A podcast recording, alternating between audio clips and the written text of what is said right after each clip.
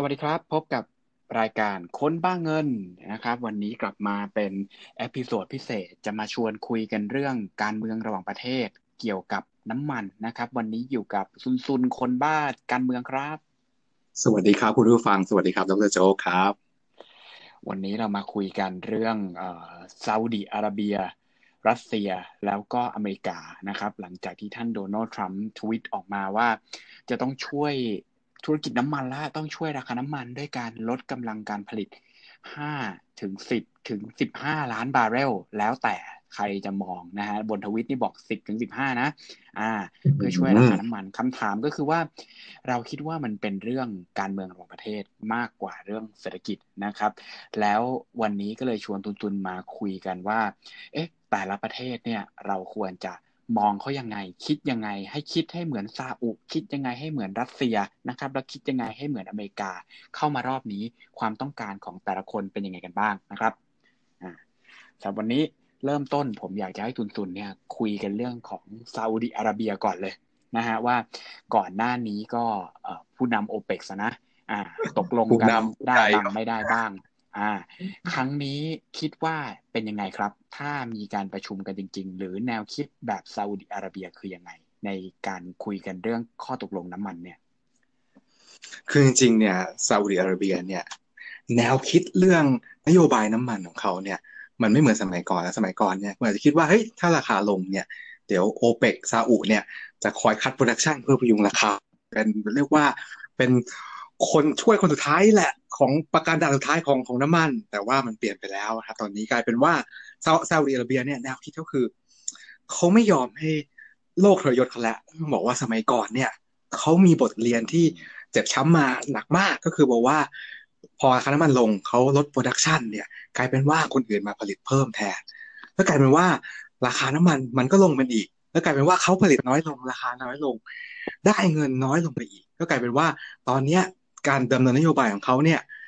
ถ้าเขาลดคนอื่นต้องลดด้วย ถ้าคนอื่นไม่ลดเขาผลิตเพิ่มไปเลยดีกว่า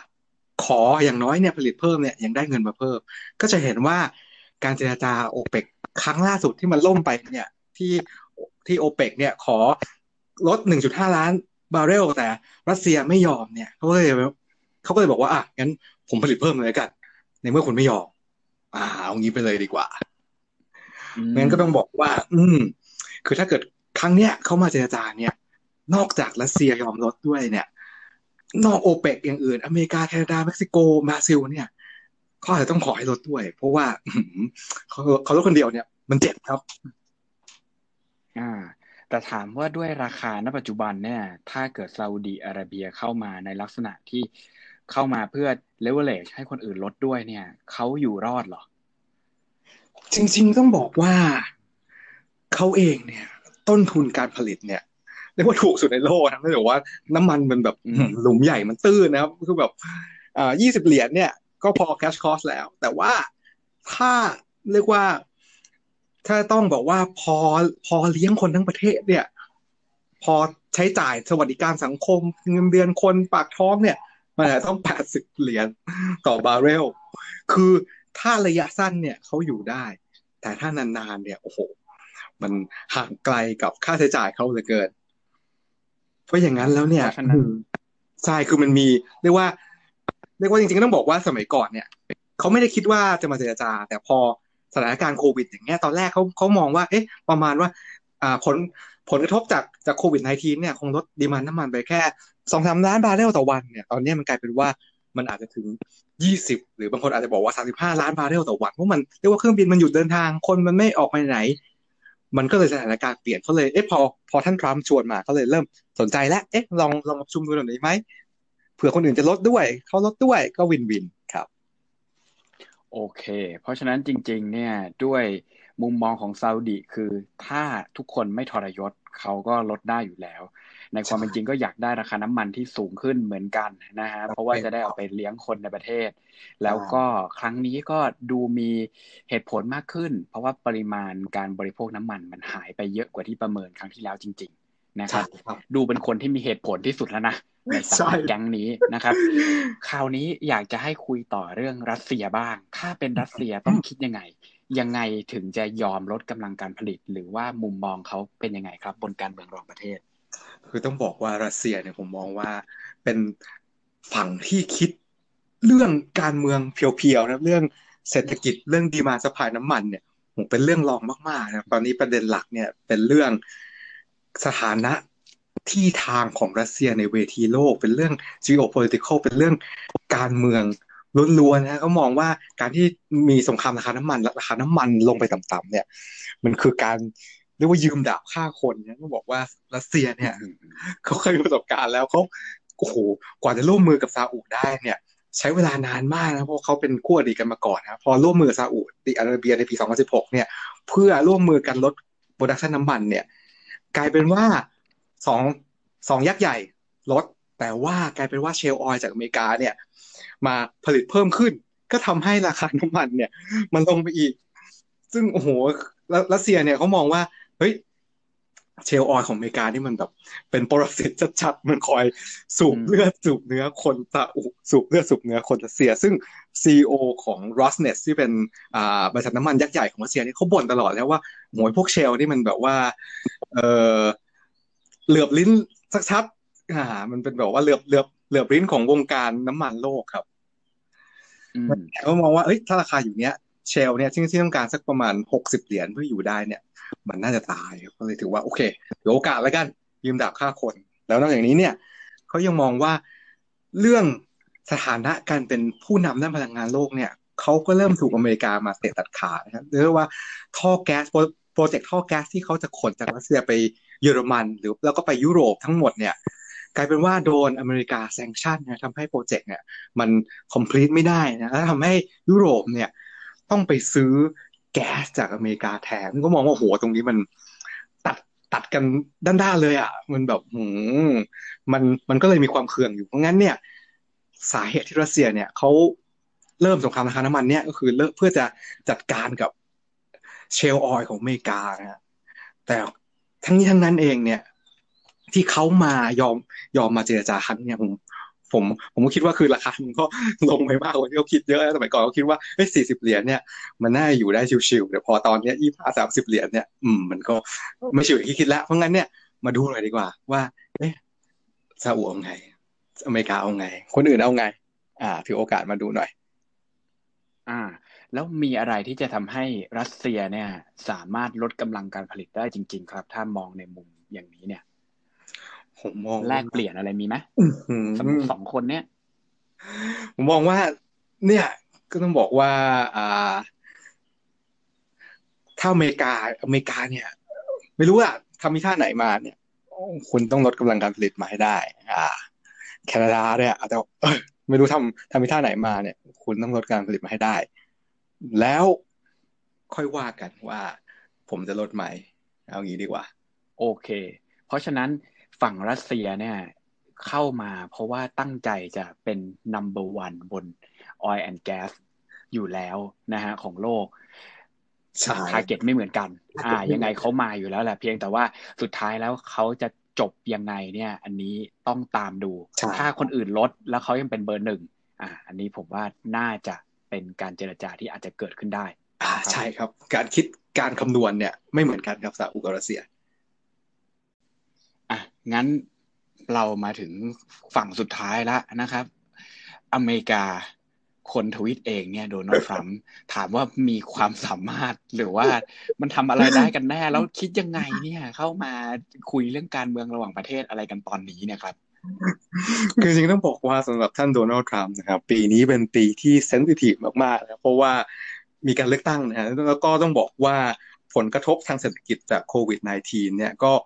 อ่วมไปอยู่แล้วนะครับ เพราะว่าแทบจะไม่เคยมีประธานาธิบดีคนไหนเนี่ยได้ชนะเลือกตั้งอีกครั้งในปีที่เศรษฐกิจเกิด recession นะฮะเขาเลยต้องมาดูภาค sector พลังงานเนี่ยซึ่ง contribute กับ GDP เนี่ยค่อนข้างสูงนะโดยเฉพาะการลงทุนในภาค ธุรกิจนะแล้วแล้วนอกจากนี้เนี่ยโอ้โห shale oil เนี่ยจ้างงานเยอะมากครับ น่าจะประมาณสักมีอ่าเข้าใจว่าหอการค้าอเมริกาเคยประเมินมาว่าอุตสาหกรรม shale oil shale gas เนี่ยจ้างงานประมาณ 15 ล้าน job นะเพราะว่าโอ้โหหลุมเนี่ยก็ขุดเพียบ ต้องมีรถขนส่ง มีการวางท่อมีการ maintenance อีกนะฮะแล้วนอกจากนี้เนี่ย รัฐที่ผลิตน้ำมันเนี่ยมันเป็นฐานเสียงของท่านทรัมป์ครับ ไม่ว่าจะเป็นหลุม Bakken ที่นอร์ทดาโกตานะครับ แล้วก็เท็กซัสที่มี Permian ที่มีEagle Ford นะครับเขาเลยต้องคิดว่าเฮ้ยถ้าราคาน้ำมันเนี่ย มันลงไปเยอะๆเนี่ย คนตกงานเพียบเนี่ยบวกกับผลกระทบคนตกงานจากโควิดเนี่ยเขาไม่รอดแน่ๆ เพราะงั้นเนี่ยเขาเลยต้อง fight ให้กับอุตสาหกรรมน้ำมันนะครับฐานเสียงข้าใครอย่าแตะนะครับเราต้องบอกว่า คืออเมริกาเนี่ยโอ้โหจะบอกว่าจะ cut production น้ำมันเนี่ย มันคุมยากนะครับมันไม่รู้จะคุยกับใครนะต้องบอกว่ามันเป็นบริษัทเอกชนหมดนะแล้วก็บริษัทเอกชนเนี่ย ถ้าเกิดว่าไปไปฮั้วกันเรื่องตัด supply เนี่ย ผิดกฎหมาย antitrust อีกนะครับคูในการควบคุม production ของเขาเนี่ย มันก็มีมีเยอะเคยเคยมีคนเข้าใจว่ามีคน raise ขึ้นมาว่าเฮ้ยมันมีหน่วยงานเป็น Texas Rail Authority นะซึ่งปิดไปเมื่อ 40-50 ปีก่อน แต่มีกฎหมายบอกว่าสามารถกำหนดละกำหนด production น้ำมันได้ ก็เลยไม่แน่ใจว่าถ้าจะต้องทำจริงเนี่ยอาจจะต้องไปคืนที่ปลุกผีหน่วยงานนี้ขึ้นมานะครับแต่ให้โดนัลด์ทรัมป์หนุ่มๆมะโดนัลด์ทรัมป์ยังเรียนมหาลัยอยู่อ้อเออคือทั้งนี้ทั้งนั้นเนี่ยถ้าเกิดราคาน้ำมันมันมันเป็นประมาณนี้เนี่ยอุตสาหกรรมเชลล์ออยเนี่ยซึ่งโหมันต้นทุนมัน ห้าสิบหกสิบเหรียญเป็นอย่างน้อยเนี่ย เพื่อจะให้อยู่แบบซัสเทนได้เนี่ย คือมันก็ตายอยู่ดี อืม เพราะฉะนั้นในความเป็นจริงเนี่ย ถามว่าตกลงแล้วอเมริกาเนี่ยมีขีดความสามารถยังไง ก็สับสนนะ ยังสับสนอยู่ครับ คือสามารถทำได้ดีที่สุดก็คือ เอ่อหนึ่งคือจัดมีติ้งอะง่าย ๆ แล้วก็เรียกคนอื่นมาคุยกัน แต่ว่าถ้าจะเกิดขึ้นก็คือ เอ่อจริง ๆ ราคาน้ำมันลดลงเนี่ย ฝั่งผู้ผลิตของฝั่งสหรัฐก็หายไปเอง แล้วในมุมของการให้เลเวลเลจอะอเมริกาสามารถให้คือให้อะไรสักอย่างกับสองคนนี้กับรัสเซียกับซาอุให้เขาพยายามที่จะลดกำลังการผลิตได้ไหมมันให้ติดปลายนวมได้นิดหน่อยเรียกว่าเลทอย่างรัสเซียเนี่ยก็ต้องบอกว่าอเมริกาเนี่ยเรียกว่าแปะ sanction บนบริษัทน้ำมันรัสเซียหลายอันมากนะถ้าเกิดว่า ถ้าเกิดว่ายอมยอมผ่อนคลายแซงชั่นให้เนี่ย ก็จะเรียกว่าเป็นอินเซนティที่ทำให้รัสเซียเนี่ยเริ่มจะสนใจขึ้นมานะฮะขณะเดียวกันเนี่ยซาอุดิอาระเบียเนี่ยก็ต้องบอกว่าเป็นพันธมิตรกันมาตั้งแต่สมัยรุ่นปู่รุ่นตา รุ่นทวดของ MBS นะฮะต้องบอกว่าคนที่คอยเรียกว่ารักษาฐานอำนาจของซาอุในตะวันออกกลางเนี่ยก็เป็นกองทัพอเมริกาเนี่ยต้องอาศัยความซีตรงนี้เนี่ย คอยกล่อมซาอุนะฮะให้ช่วยลดหน่อย โอ้ก็มีพอยต์นะ อ่า ถ้าอย่างนี้มันก็เป็นไปได้คือถ้าอเมริกายอมช่วยจริง ๆ อ่า ไปช่วยด้าน surveillance ในฝั่งของ Middle East แล้วก็ไปช่วยด้าน lift ตัวแซงชั่นในฝั่งของรัสเซียก็อาจจะได้เหมือนกัน อ่างั้นอย่างนี้จุดที่ต่อรอ อย่างนี้ผมอยากจะให้ซุนซุนสรุปออกมาว่าตกลงเนี่ย เหตุการณ์ที่มันน่าจะเกิดขึ้นในอนาคตมันมีแบบไหนบ้าง แล้วคิดว่าเปอร์เซ็นต์ในการเกิดของแต่ละแบบเนี่ยมียังไงบ้างครับ ผมมองว่าเอาแบบที่ง่ายสุดก่อนเลยนะ เพราะว่าอ่าคุยกันว่าจะลดกำลังการผลิตเนี่ยสิบสิบถึงสิบห้าล้านบาร์เรลต่อวันเนี่ยคือมันลดเยอะเหมือนกันครับสิบล้านบาร์เรลเนี่ยมันเท่ากับกำลังการผลิตของซาอุดิอาระเบียทั้งประเทศนะครับ เพราะงั้นเนี่ยจะแบ่งสันเกลี่ยโคต้ากันไปเนี่ย ซึ่งซึ่งซึ่งอย่างที่บอกไปว่าซาอุ ไม่ยอมลดคนเดียว รัสเซียเนี่ยไม่ยอมลดคนเดียว อเมริกา แคนาดา เม็กซิโก บราซิล เนี่ย ต้องมาลดกับฉันด้วยเพราะว่าสิบล้านบาร์เรลเนี่ย มันเยอะนะครับ เพราะงั้นเนี่ย โอกาสที่คุยกันไม่ได้เนี่ย มันก็เยอะเหมือนกัน อืม กลายเป็นว่าถ้าเกิดคุยคุยกันไม่ได้เนี่ย อเมริกาเนี่ยอย่างน้อยเนี่ย หายไปสองล้านบาร์เรลเนี่ย มีแน่ๆเพราะว่ามันตายไปเอง อืม ก็จะมีโอกาสที่มาคุยกัน คุยกันไม่ลง แล้วแล้วยังต้องบอกว่าอเมริกาเนี่ย ตอนนี้มันมันยังไม่มีความชัดเจนว่าถ้าคุยกับผู้ผลิตอเมริกาคุณคุยกับใคร อ่า เพราะฉะนั้นโอกาสที่จะคุยกันแล้วไม่ตกลงเนี่ย คิดซะว่าห้าสิบห้าสิบ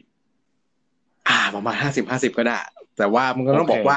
มันยังมีความความเจ็บจากราคาน้ำมันอยู่คือแบบถ้าเกิดไม่ไหวจริงๆเนี่ยซาอุรัสเซียอาจจะแบบหูกัดฟันแต่มันยากเหลือเกินนะมันบทเรียนมันมาแล้ว ยอมสักสามเดือนสี่เดือนให้ให้ให้สถานการณ์กลับมาปกติดีกว่า ว่างั้นโอเค แล้วสมมติถ้าเกิดตกลงกันได้ล่ะ มันมีความเหมือนความต่างกันไหมตกลงกันได้เนี่ยก็ต้องบอกว่า คือตกลงกันได้ แต่ทำจริงหรือเปล่าอืมมันมีความเป็นความต่างกันแน่นอน เพราะว่าที่ผ่านมาเนี่ยไอ้ cut production เนี่ย ถ้าไปลองดูว่า เอ๊ะใครทำจริงใครโกงเนี่ย มันมีคนไม่ไม่ได้ มันมีคนไม่ยอมทำตามข้อตกลงอยู่แล้ว เพราะว่าคือกว่าจะไปรู้ตัวเลขจริง production จริงเนี่ยโหมันผ่านไปสองสามเดือน ระหว่างนี้คุณขายไปได้เงินไปแล้วอะอ้อยเข้าปากช้างไปแล้วอะเพราะงั้นก็ต้องบอกว่าโอกาสที่ตกลงกัน เรียกว่าให้มี press conference ใหญ่โต เอาปูติน เอา MBS เอาท่านทรัมป์มาบอกว่าโอ้โหใหญ่มากนะกันได้แล้วลด production เท่านี้เท่านี้ทำจริง อาจจะเรียกว่าผลกระทบจากโควิด -19 เนี่ยมันอาจจะผ่อนคลายลงแล้ว demand กลับมาแล้ว ผมเอ๊ะลดกันคนละนิดคนละหน่อยแทนแทนที่ลดสิบล้านเนี่ยผมลดสักสามสี่ล้านลดห้าล้าน มันไม่มีใครรู้ แต่ข่าวออกไปแล้วเรียกว่าโอเค แล้วถ้าตกลงแล้วทำได้จริงไงซุนซุนคิดว่าใครจะต้องลดเท่าไหร่บ้างครับสิบล้านบาร์เรลเนี่ยผมว่าโอเปกเนี่ย ผลิตประมาณสักสามสิบล้านบาร์เรลเนี่ยโอเปกต้องเอาไปสักสักเจ็ดอะเจ็ดนะเจ็ดครับเจ็ดคหารับยเพราะว่าหายไปหลายประเทศเลย คือโอเปกเนี่ยมันเป็นคนที่เรียกว่ามีความยืดหยุ่นสูงสุด คุณเปิดก๊อกปิดก๊อกเนี่ยง่ายสุดฮะเดียวกันเนี่ย non-OPEC เนี่ยพวก US แคนาดาเม็กซิโกบราซิลรัสเซียอะไรพวกเนี้ยมันก็แบบเออ ถึงแม้จะมีกำลังผลิต 50 ล้านบาร์เรลเนี่ยแต่มันประสานงานกันยากครับ แล้วก็ บางคนเนี่ยมันแบบเปิดปิดไม่ได้ง่ายขนาดนั้นเนี่ยผมว่าก็อาจจะต้องแบ่งไปอีกสักที่เหลืออะสามอืม โอเคคราวนี้วนกลับมาจบละในแบบนี้แล้ว เอ่อ ถ้าประเมินจริง ๆ เนี่ยผมลองประเมินดู ถ้าทุนทุนบอกว่ามีทั้งหมดสามแบบ อ่า แบบไม่ตกลงสักห้าสิบเปอร์เซ็นตนะ ตกลงกันแล้วไปจบว่าทำไม่ได้ กับอีกแบบหนึ่งคือตกลงแล้วทำได้จริงเนี่ยผมคิดว่าอะตกลงแล้วทำไม่ได้ก่อน ตกลงแล้วทำไม่ได้สักสามสิบเปอร์เซ็นอ่า ตกลงแล้วทำได้จริงสักยี่สิบคิดง่าย ๆ แบบนี้กันนะครับ ท่านผู้ฟังเอ่อแบบที่ไม่ตกลงกับตกลงแล้วทำไม่ได้จริงเนี่ย ผมคิดว่าอะถ้าเกิดเหตุการณ์นี้ขึ้นเนี่ยยังไงไม่เปลี่ยนแปลงจากณปัจจุบัน ผมเชื่อว่าอืมเราไม่สามารถหนีจากเศรษฐกิจถดถอยไปได้ อันนี้อันนี้ก็ต้องเป็นเรียกว่าเป็น assumption ที่บอกตรงๆเลยนะครับ ว่าการเมืองระหว่างประเทศแล้วก็เรื่องน้ำมันเนี่ยอาจจะไม่ได้ทำให้เศรษฐกิจเปลี่ยนแปลงได้ขนาดนั้นนะครับ อาจจะเผื่ออาจจะกดดันราคาน้ำมันด้วยซ้ำถ้าไม่ตกลงกันจริงๆแบบคุยกันแล้วสุดท้ายแล้วเอาตกลงไม่เลย เดินหนีออกมาเหมือนครั้งที่แล้วนะครับ แต่ถ้าเกิดทำได้จริงๆเนี่ยแล้วมีการลดกำลังการผลิตระดับ 10-15คำถามคือช่วยเศรษฐกิจหรือเปล่า ผมก็ยังมอง รงไปตรงมาอยู่นะครับ ว่าราคาน้ำมันอาจจะกลับมาได้ แต่ว่ากิจกรรมทางเศรษฐกิจเนี่ยโอ้โหคงหายไปเยอะในหลายประเทศนะครับ ไม่ว่าจะเป็นในฝั่งของซาอุอาจจะบอกว่าโอเค มันไม่ได้ contribute to GDP โลกเยอะขนาดนั้นรัสเซียไม่ได้ขนาดนั้น แต่ฝั่งอเมริกาเนี่ย ก็จากที่ดูตัวเลขกันแล้ว ก็ต้องมีอเมริกาลดเหมือนกัน ไม่อย่างนั้นมันก็จะไปเข้าแกลบแรกนะครับ ว่าถ้าเกิดใครเห็นสักปั๊บว่าอเมริกาไม่ลดเนี่ยรัสเซียก็หยุดซาอุก็หยุดเหมือนกันอ่าเพราะผมเชื่อว่าราคาน้ำมันอาจจะขึ้นไปได้นะ แต่กิจกรรมทางเศรษฐกิจเนี่ยเผลอๆอาจจะทำให้เศรษฐกิจชะลอตัวหนักไปกว่าเดิมก็ได้ อันนี้ไม่แน่ใจแล้วราคาน้ำมันที่สูงขึ้น ก็จะกลับขึ้นมากดดันเศรษฐกิจในช่วงประมาณครึ่งหลังที่เราอยากได้ recovery สูงๆอีกนะครับ อืมเพราะฉะนั้นจริง ๆ ด้วยราคาน้ำมันเนี่ย ผมอยากจะให้มองว่าถ้าไม่ตกลงกันเลยอะมี crash แน่นอน คงลงไปอีกที สักยี่สิบเหรียญต่อบาร์เรลเห็นด้วยไหมซุนโอ้โหๆนะยี่สิบเอาอยู่หรือเปล่าไม่รู้ครับอ่าไปอยู่แถวๆนั้นนะครับ ในขณะเดียวกันเนี่ย ถ้าเกิดตกลงกันแล้วก็สุดท้ายไม่ทำจริง ผมว่าไม่ต่างจากปัจจุบันก็คืออยู่แถวๆประมาณสามสิบใช่ถึงสามสิบห้า เหรียญต่อบาร์เรล อันนี้คือพูดถึง Brent นะครับ แล้วก็ถ้าตกลงแล้วทำได้จริงเนี่ยผมเชื่อว่าขึ้นไปแถวๆสี่สิบผมบวกสามสิบเปอร์เซ็นต์น่ะคุณต้องเห็นนะครับ แต่ว่าอยู่ได้นานขนาดไหนเนี่ย อันนี้ก็ต้องจับตาดูกัน เพราะว่าเศรษฐกิจก็ชะลอตัวลงจริง ๆ แล้วก็ต้องย้ำอีกครั้งนะฮะว่า ผมเนี่ยเป็นคนที่เชื่อมั่นมาตลอดว่า ราคาน้ำมันเนี่ยมันอยู่ได้ เพราะว่าคนซื้อมันไม่ได้อยู่ได้ เพราะคนขาย คนขายอยากตั้งราคาเท่าไหร่อันนี้มันมันไม่สำคัญนะครับ มันสำคัญที่ว่าคนซื้อเนี่ยมีปัญญาซื้อเท่าไหร่ แล้วตอนนี้เราเจอเศรษฐกิจที่ชะลอตัว โอกาสที่จะกลับมาเนี่ยผมเชื่อว่าไม่ง่ายนะครับแล้วคราวนี้ไม่ง่ายครับอ่าผมกลับไปที่ตลาดการเงินก่อนที่จะให้ทุนทุนสรุปอีกทีว่าหน้าตามันจะเป็นยังไงบ้างเนี่ย ผมอยากจะสรุปตลาดการเงินก่อนนะครับ ว่า ในภาพของตลาดการเงินเนี่ยความน่ากลัวอยู่ตรงไหน ถ้าเราเทียบสามประเทศนี้จริงๆเนี่ยในมุมของตลาดการเงิน ผมอยากจะให้ความน่ากลัวที่สุดนะก็คือรัสเซีย รัสเซียเนี่ยคล้ายๆกับประเทศ emerging market จริง ๆ ก็คืออมีสัดส่วนของบริษัทน้ำมันในตลาดเนี่ยสูงมากอ่าอย่างของเราเนี่ยเราว่าสูงแล้วของรัสเซียนี่ประมาณ 50%นะ listed firm เนี่ยเป็นน้ำมันทั้งนั้นเลย เพราะฉะนั้นถ้าเกิดตกลงกันไม่ได้จริง ๆ เนี่ยตลาด ที่ไปไม่ได้เลยเนี่ย ต่อให้รูเบิลอ่อนนะก็อย่าไปแตะนะครับในฝั่งของรัสเซียนะครับ ต่อมาก็คือในเรื่องของอการผลิตกับกับภาคการเมืองนะครับ ตรงนี้จุดอ่อนจริง ๆ ถ้ามีจริง ๆ ก็คือซาอุนะครับ เพราะว่าbreakeven นะ ถ้าจะให้ไปเทียบกับ deficit ของเขาเนี่ย ผมเชื่อว่าอยู่ที่ประมาณ 80 กว่าเหรียญไม่ไม่ใช่เลเวลประมาณนี้ ยังไงๆเขาต้องขาดดุลบัญชีการคลังแน่นอน นะครับแล้วก็ revenue หรือว่ารายได้ที่ได้จากบริษัทน้ำมันที่เข้ารัฐเนี่ยมันประมาณ 67%เปอร์เซ็นต์อ่าเราจะชอบเราชอบมีเทียบนะรัฐวิสาหกิจไหนจ่ายภาษีเยอะสุดนะถ้าถ้าของซาอุเขาบริษัทน้ำมันเนี่ยจ่ายมาหกสิบเจ็ดเปอร์เซ็นต์นะครับโอ้ซาอุดีเนี่ยแหละตัวปัญหาเลย เพราะฉะนั้นสองคนเนี่ยจริงๆเขามีปัญหาจริงแต่ฝั่งของอเมริกาเนี่ยไม่เหมือนกันนะ อเมริกาเนี่ยต่อให้ฐานเสียงของโดนัลด์ทรัมป์บอกว่าเป็นผู้ผลิตน้ำมันจริง ๆ เนี่ย แต่ว่าในความเป็นจริง oil and gas ในใน MSCI World เนี่ย แล้วก็ใน S&P 500 เนี่ย ของอเมริกาเนี่ย มันน้อยมากมันประมาณแบบสามเปอร์เซ็นเท่านั้นเองนะครับ มันไม่ได้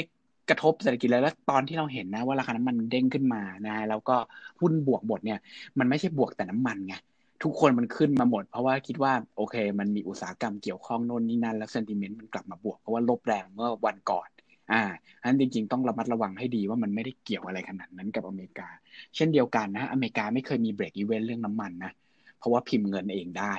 อ่า อันนี้มันเป็น power คนละแบบนะครับ คือเขาไม่จำเป็นต้องไปเก็บภาษีจากคนโน้นคนนี้ แล้วบริษัทน้ำมันต้อง promise ว่าให้น้ำมันเท่าไหร่ถึงจะจ่ายนะ อ่า แต่มันเป็นเรื่องแค่การเมืองเท่านั้นเองนะครับ เพราะฉะนั้นทุกที่แตกต่างกัน แล้วก็ไม่ได้มีโอกาสที่จะจะจะตกลงกันได้ง่าย ๆ แต่ผมเชื่อว่า ผู้ฟังหลายคนคงเข้าใจอยู่แล้วแหละว่ามันไม่ได้ตกลงกันง่ายขนาดนั้นนะครับแต่เราอยากจะให้ทุกคนเห็นว่าถ้าตกลงกันได้จริง ๆ เนี่ย มันก็ต้องหลั่งเลือดพร้อมกันนะฮะก่อนจะจากกันไปเนี่ยผมอยากให้ซุนซุนสรุปนะ แนวคิดการเมืองระหว่างประเทศกับน้ำมันของสามประเทศนี้สั้นๆ เป็นหนึ่งประโยคให้ทุกคนได้กลับไปจำนะฮะเริ่มตั้งแต่แบบซาอุรัสเซียแล้วก็อเมริกาเลยว่า เขาต้องคิดกันยังไงนะฮะเพื่อเข้ามาในโต๊ะเจรจานะครับ ครับ ก็อย่างที่เรียนไปเมื่อต้นรายการครับซาอุดิอาระเบียเนี่ยแนวคิดเขาเนี่ย ไม่ยอมให้โลกทรยศครับ เพราะว่าเขาเคย cut production คนเดียว เจ็บมาแล้ว cut ไปราคาลงขายน้อยลง โอ้โห เป็นบทเรียนที่ทำให้เรียกว่าเปลี่ยนรัฐมนตรี oil ministry กันหลายคนเลย กว่าจะได้ตรงนี้มาครับ ส่วนรัสเซียเนี่ย เนื่องจากว่า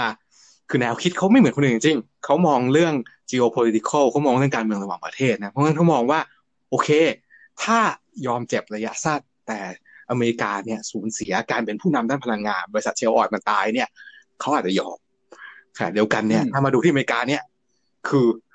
เรียกว่าคะแนนเสียงทุกคะแนนเสียงเนี่ย มันจำเป็นจริงๆโดนัลด์ทรัมป์คะแนนเสียงค่าใครจะแตะเนี่ยคือปัจจุบันเนี่ยมันอ่วมจากผลกระทบจากจากโควิดอยู่แล้ว เขาคงไม่อยากเสียคะแนนเสียงจากภาคอุตสาหกรรมน้ำมันอีก ครับ ก็เลยมีอินเทนทีฟให้โดนัลด์ทรัมป์เนี่ยเป็นโต้โผ จัดการประชุมผู้นำน้ำมันครับ อืม เพราะฉะนั้นจริง ๆ เนี่ย บนการเมืองระหว่างประเทศ อยากย้ำกันอีกครั้งนะครับ ทั้งสามคนเนี่ยเข้ามาด้วยอเจนดาที่ไม่เหมือนกันเลยไม่เหมือนกันเลยครับ อ่า บางคนก็บอกว่าเผลอๆเข้ามาไม่ได้อยากจะลดอยู่แล้วนะครับ แล้วก็เผลอๆบางคนก็เข้ามาก็แค่อยากจะให้ราคาน้ำมันมันขึ้น หรือบางคนก็แค่เข้ามา เพราะว่ารู้สึกว่าเออมันอาจจะอาจจะหาทางออกอะไรบางอย่างได้ นะครับ เพราะฉะนั้นในความเป็นจริงเนี่ยต้องจับตาดูกันให้ดีนะครับ ว่าสุดท้ายการเจราจาจะออกมาหน้าไหน แล้วราคาน้ำมันจะไปอย่างไงนะครับ วันนี้ก็ต้องขอบคุณซุนซุนมากนะฮะที่มาคุยกัน แล้วก็หวังว่าทุกๆคนที่ฟังคงจะได้แนวคิดแล้วก็ได้มุมมอง ในมุมมองของเรื่องอการเมืองระหว่างประเทศที่เกี่ยวกับน้ำมันนี้ไปสำหรับวันนี้ผมกับซุนซุนก็คงต้องลากันไปก่อนนะครับแล้วพบกันใหม่ในเอพิโซดหน้าสวัสดีครับคุณผู้ฟังครับ Thank you.